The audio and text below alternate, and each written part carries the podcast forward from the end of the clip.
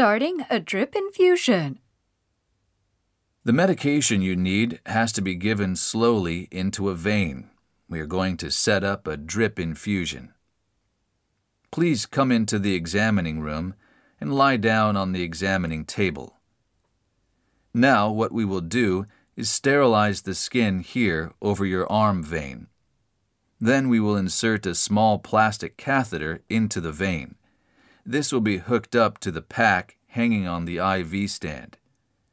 The pack contains your medication and it will drip in very slowly. It will take about one hour for all the medication to enter your vein. If you feel any pain or discomfort, let us know right away. Ending a drip infusion. The drip infusion has been finished. Now, let's take out the catheter from the vein. I'm going to put a piece of gauze there. Please press it for five minutes. Good, the bleeding has stopped. We will put on a band aid, which you can remove in a few hours.